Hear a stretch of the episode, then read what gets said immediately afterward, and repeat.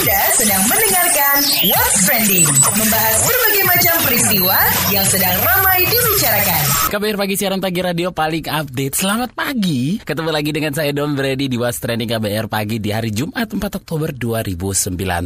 Oke, di What's Trending kali ini kita akan ngobrolin soal It's Time for Podcast Party. It's party time. Jadi untuk merayakan geliat podcast tanah air, KBR menggelar podcast party. Acaranya kemarin dan ini seru banget, asli seru banget ya. Ratusan orang gabung di acara yang menghadirkan obrolan menarik dengan podcaster-podcaster Indonesia yang nggak bisa hadir. Tenang, kita bisa hadirkan keseruannya di sini. Di bagian awal kita mulai dengan membahas kemungkinan menghasilkan uang dari podcast. Ini penting buat Anda yang berencana membuat podcast. Kita akan bahas bersama Pangeran Siahaan dari Box to Box, Iqbal Haryadi Podcast Subjektif, dan Citra Diah Prastuti dari KBR Prime. Dipandu oleh Malika berikut ini. Iqbal udah jalan 4 tahun dan Iqbal kerap disebut bapaknya podcast. Awalnya tuh kepingin apa dan udah kesampaian belum sih setelah 4 tahun ngoceh? Gimana sih ngelihat pasarnya? Kayaknya Indonesia akan jauh lebih kaya sih secara genre karena budaya tutur kata kita lebih kenceng daripada budaya nulis dan baca kita gitu. Jadi kayaknya jenis-jenis podcast yang akan keluar akan semakin liar dan semakin beragam lah di Indonesia gitu. Artinya juga Iqbal ngerasa kayak saingan gue makin banyak aja nih. Sebenarnya podcast it- it's all about niche sih. Itu uh, podcast bukan tentang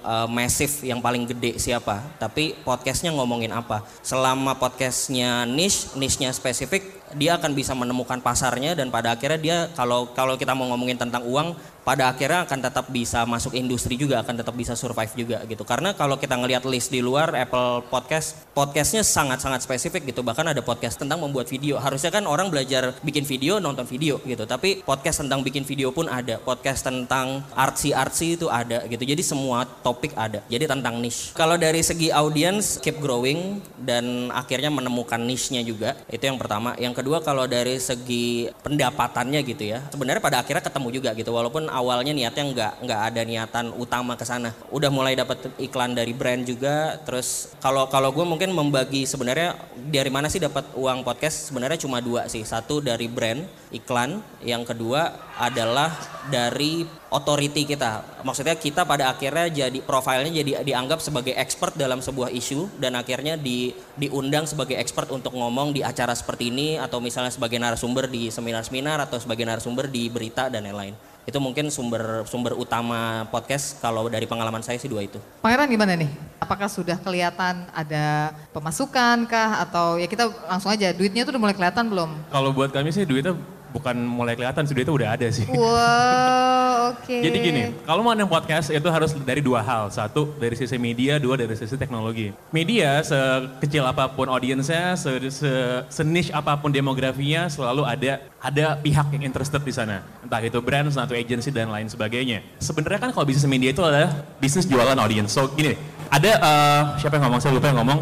Basically media bisnis adalah bisnis yang sederhana karena cuma dua modelnya. Satu, you sell to your audience atau dua, you sell your audience. Jadi jual ke audiensnya atau audiensnya yang lo jual ke orang lain. Dan ini lebih terukur ya. Itu. Nah, jadi kalau mau kalau mau dipahami podcast production sebagai sebuah media bisnis, jadi kan sebenarnya paradigma gitu. Apakah kita at this point bisa jualan ke audiensnya kan enggak? Di Indonesia kan jualan service, jualan jualan media itu susah sekali.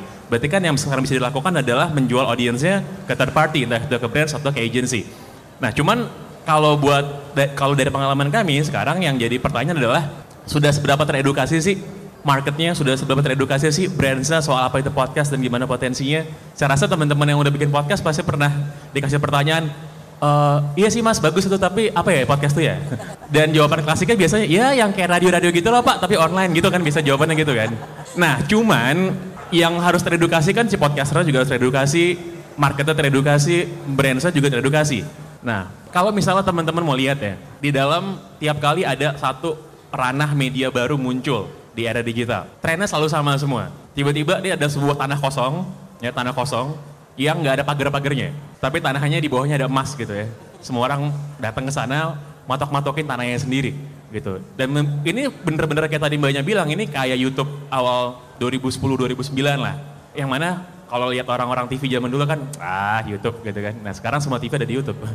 Nah ini ini juga sama kalau lihat gimana kecenderungannya. Kebetulan kalau Box Box sudah pernah berapa kali bekerja sama untuk commercial projects.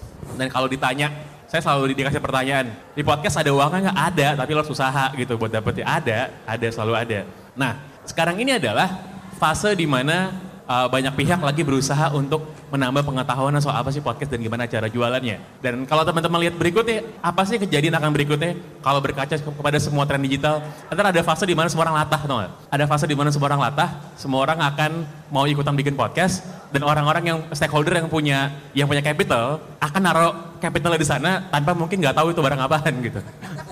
Kan gitu terus kan, tren digital selalu gitu, selalu gitu berulang terus ulang. Sampai tiba-tiba bubble pecah, baru beberapa pihak stay, and then dia yang akan jadi playersnya. Nah, sekarang kita ada di fase awal-awal ini, makanya kalau teman-teman lagu mau bikin podcast, ini era yang sangat-sangat exciting sebenarnya. Mumpung belum ada, ya udah saatnya kita main-main dulu memang di awal ya. Nah tapi kalau di KBR gimana nih?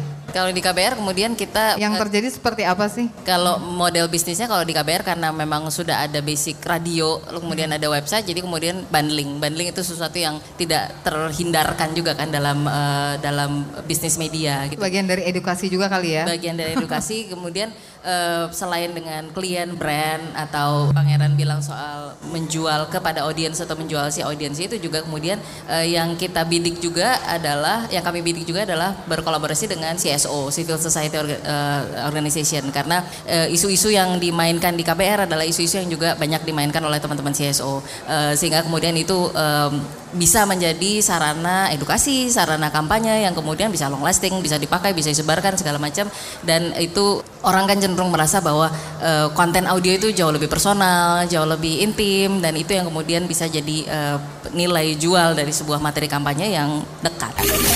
Kamu lagi dengerin What's Trending KBR Pagi.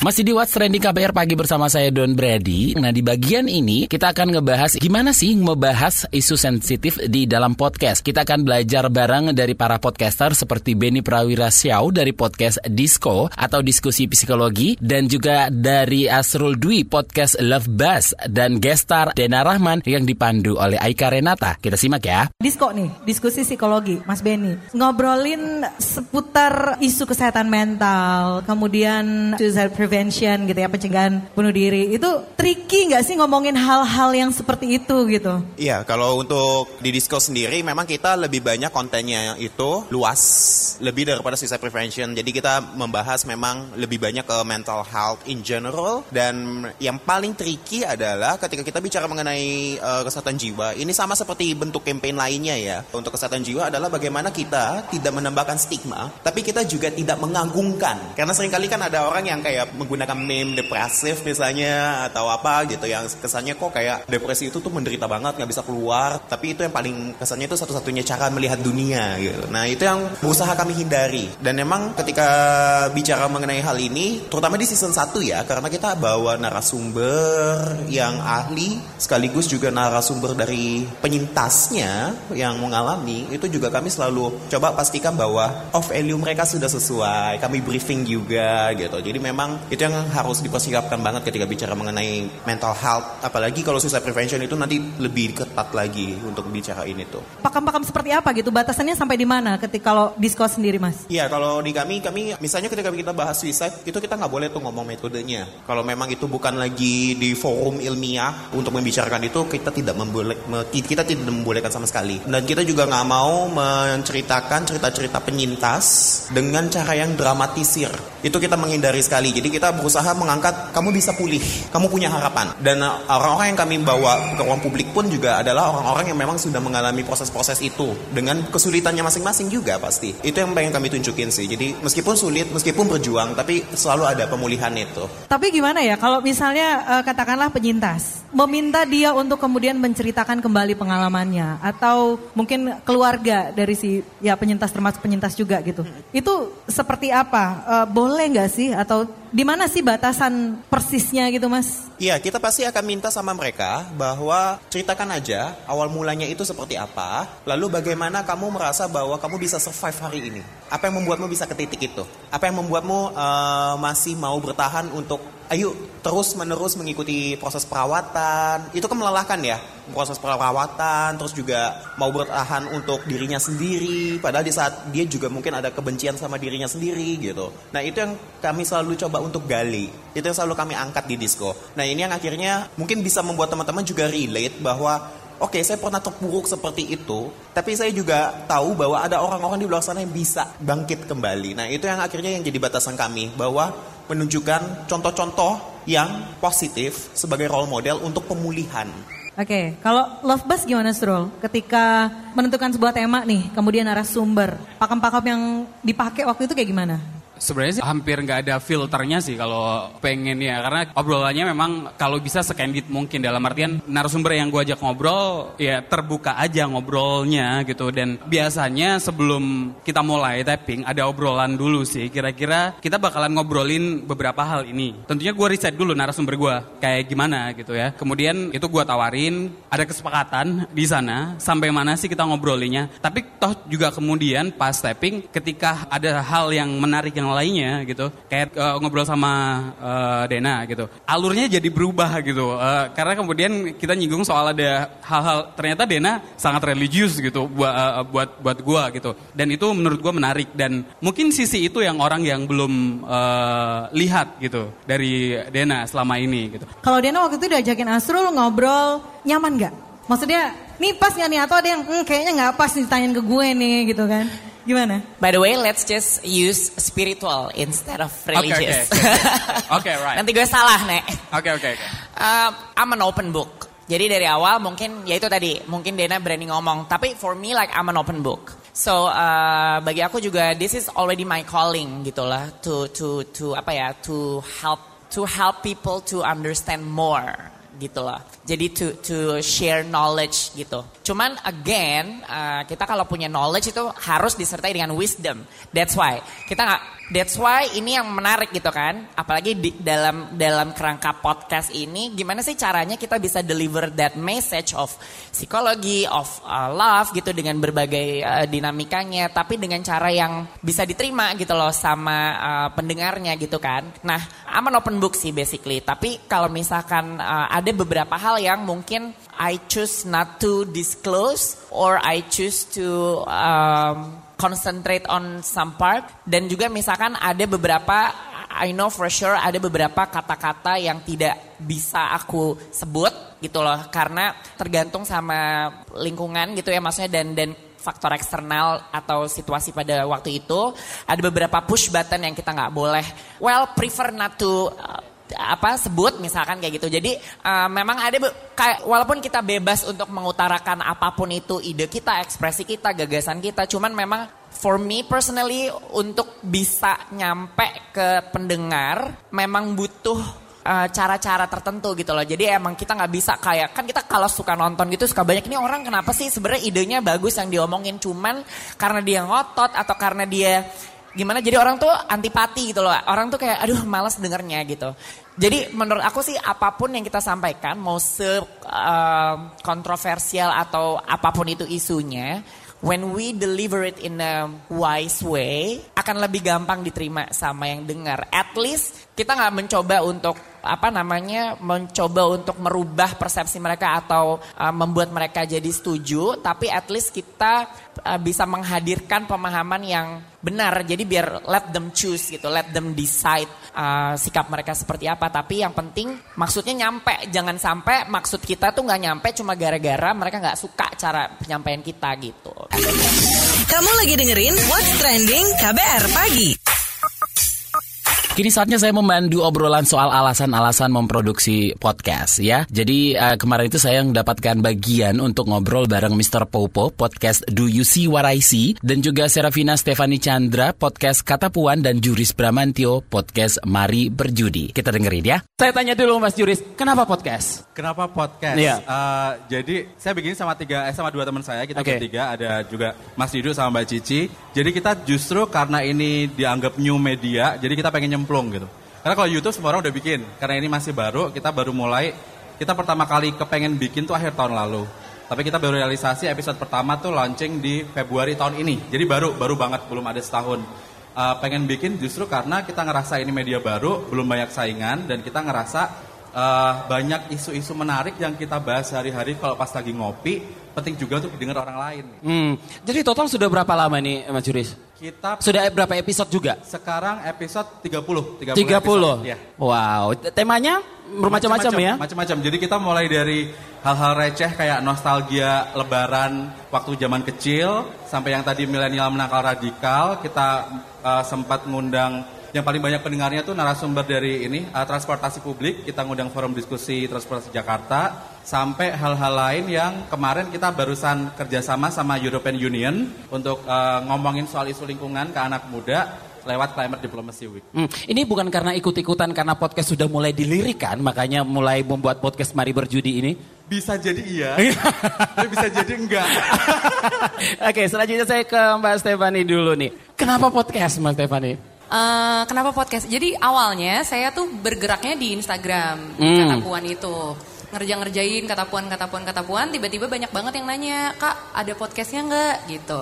Terus kayak barulah dari situ ngulik, apaan tuh podcast gitu kan, cari tahu, cari tahu, cari tahu, dan ternyata wah platformnya seru gitu. Salah satu podcast yang sering banget eh, gue dengerin tuh pod- podcastnya Mister, itu nggak ada satu episode pun yang lewat. Jadi Oh benar-benar ya. iya. Hmm, Oke. karena oh ternyata ada pasarnya salah satunya gua gitu nah akhirnya karena eh, kepikir kayak gitu terus cari tahu gimana cara nguliknya mulai bikin apalagi juga eh, menurut gua banyak banget sekarang podcast yang apa podcast yang isinya conversation atau isinya cerita tapi kayaknya belum banyak yang isinya tulisan-tulisan yang curated terus dibacakan dengan baik dan segala macam gitu. Belum banyak bukan berarti nggak ada. Nah ya udah akhirnya kayak mulai terus eh, kebetulan banyak juga yang dengerin gitu dan ternyata enjoy ngerjainnya gitu makanya kenapa nama eh, muncullah si suara puan ini gitu Hmm. namanya pun sengaja dibedakan karena memang kalau di Instagram bentuknya kata-kata kalau di podcast ya bentuknya suara nanti ada Hmm. lagi di di YouTube bentuknya rupa gitu jadi kayak memang biar manifestasi dari setiap kata-kata yang dibuat itu tuh punya platformnya masing-masing dan bentuknya berbeda-beda Hmm. gitu Jadi in total sekarang sudah berapa lama dan udah berapa episode ini? Sekarang udah episode 43, hmm, lamanya kayaknya belum setengah tahun sih. Belum seharusnya. setengah tahun ya. Oke, baik. Langsung ke uh, Mr. Popo. Oke, dari short bio-nya ini itu berawal dari YouTube bareng Raditya Dika, terus ke Instagram, live Instagram, lantas sekarang podcast. Kenapa, Jadi Mr. emang Popo? awalnya sih sebenarnya eh, karena dapat limpahan followers waktu itu. Limpahan followers dari Dari Radit. Radit. Jadi itu Oke. saya cerita di saya cerita di Radit juga itu juga dipaksa sama dia. Lo datang ke rumah gua ngapain? Dia kan teman SMA saya terus datang ke rumah gua iya ngapain? Ya pokoknya datang aja dulu. Gue lagi butuh konten nih.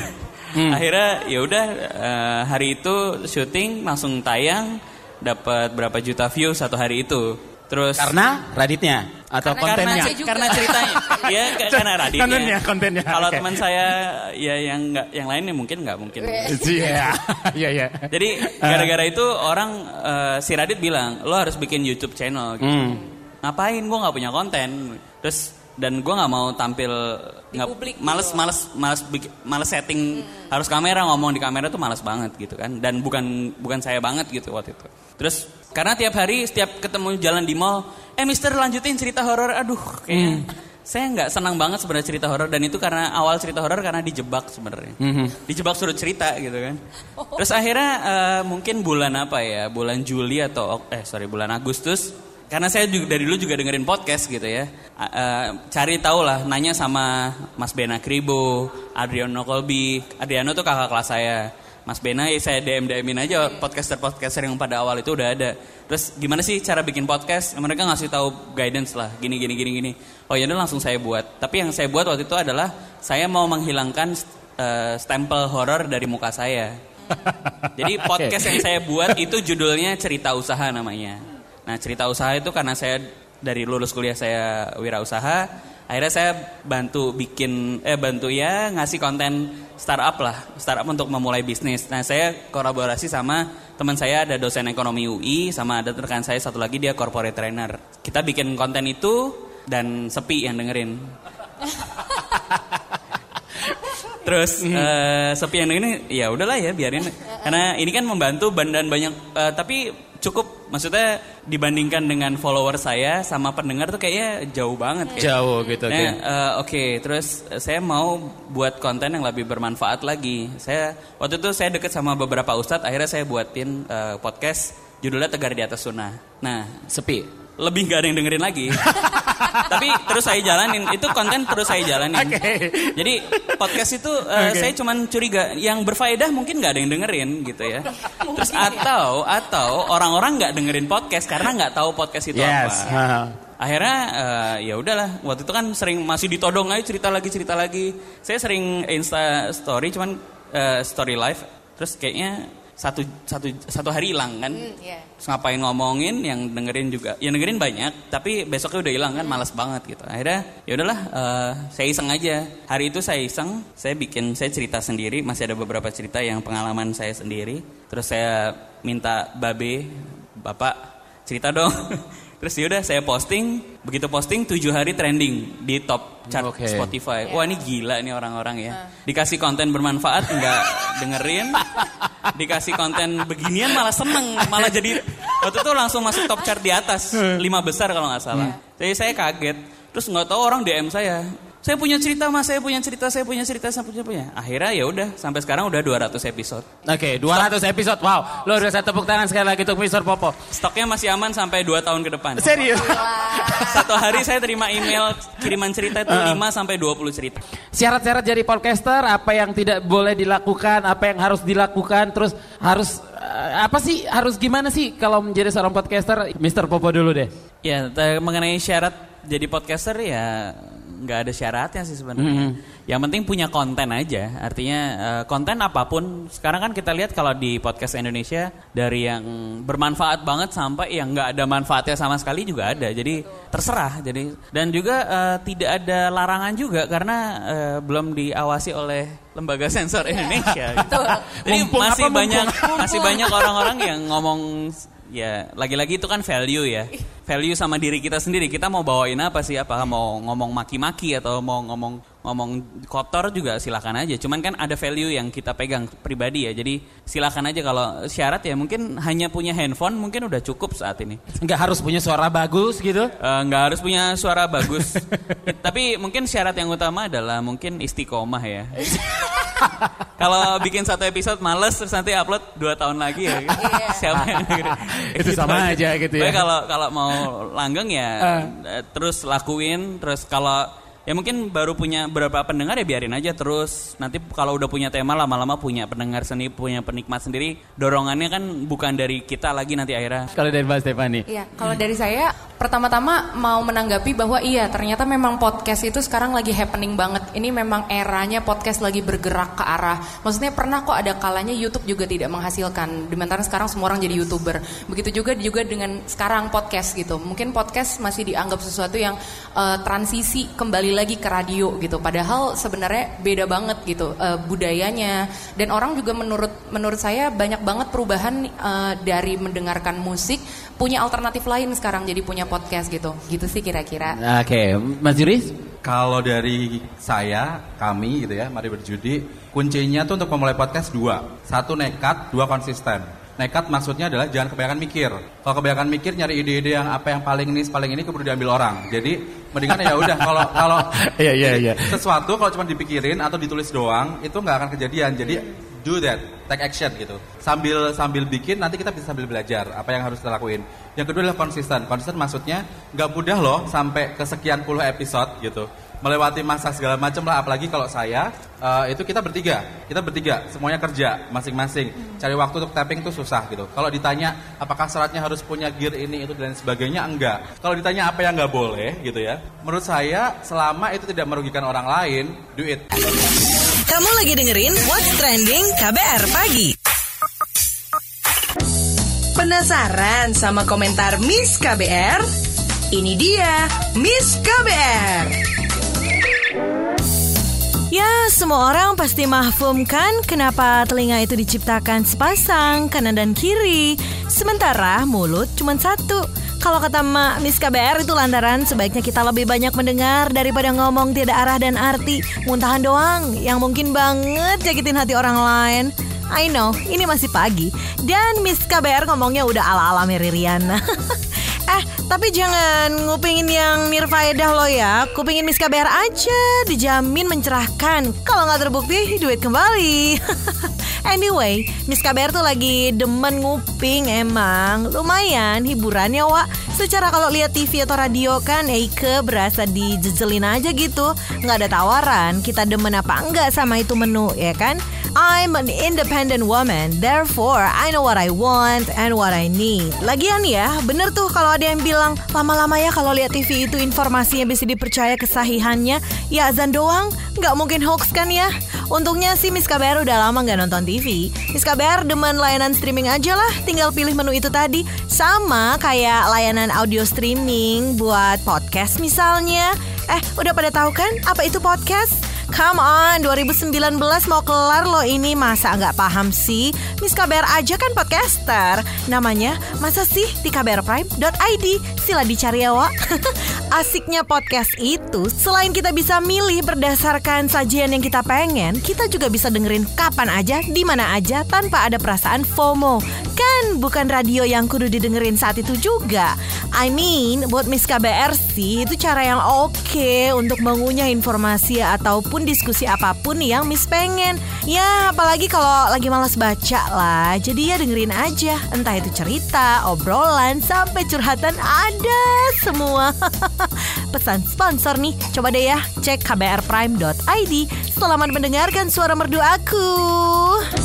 Itu dia tadi komentar dari Miss KBR. Mau tahu besok Miss KBR bakal komentar apa lagi? Tungguin cuma di KBR Pagi. Itu tadi What's Trending hari ini yang ngajak kamu senang-senang di podcast Party KBR. Dengerin terus podcast-podcast menarik yang ada di kbrprime.id. Langsung saja masuk ke browser, ketik www.kbrprime.id. Langsung pilih menunya di sana apa yang kamu suka. Ya, saya Don Brady pamit. Have a nice weekend guys. Bye-bye. Anda sedang mendengarkan KBR, radio berjaringan yang berpredikat terverifikasi oleh Dewan Pers.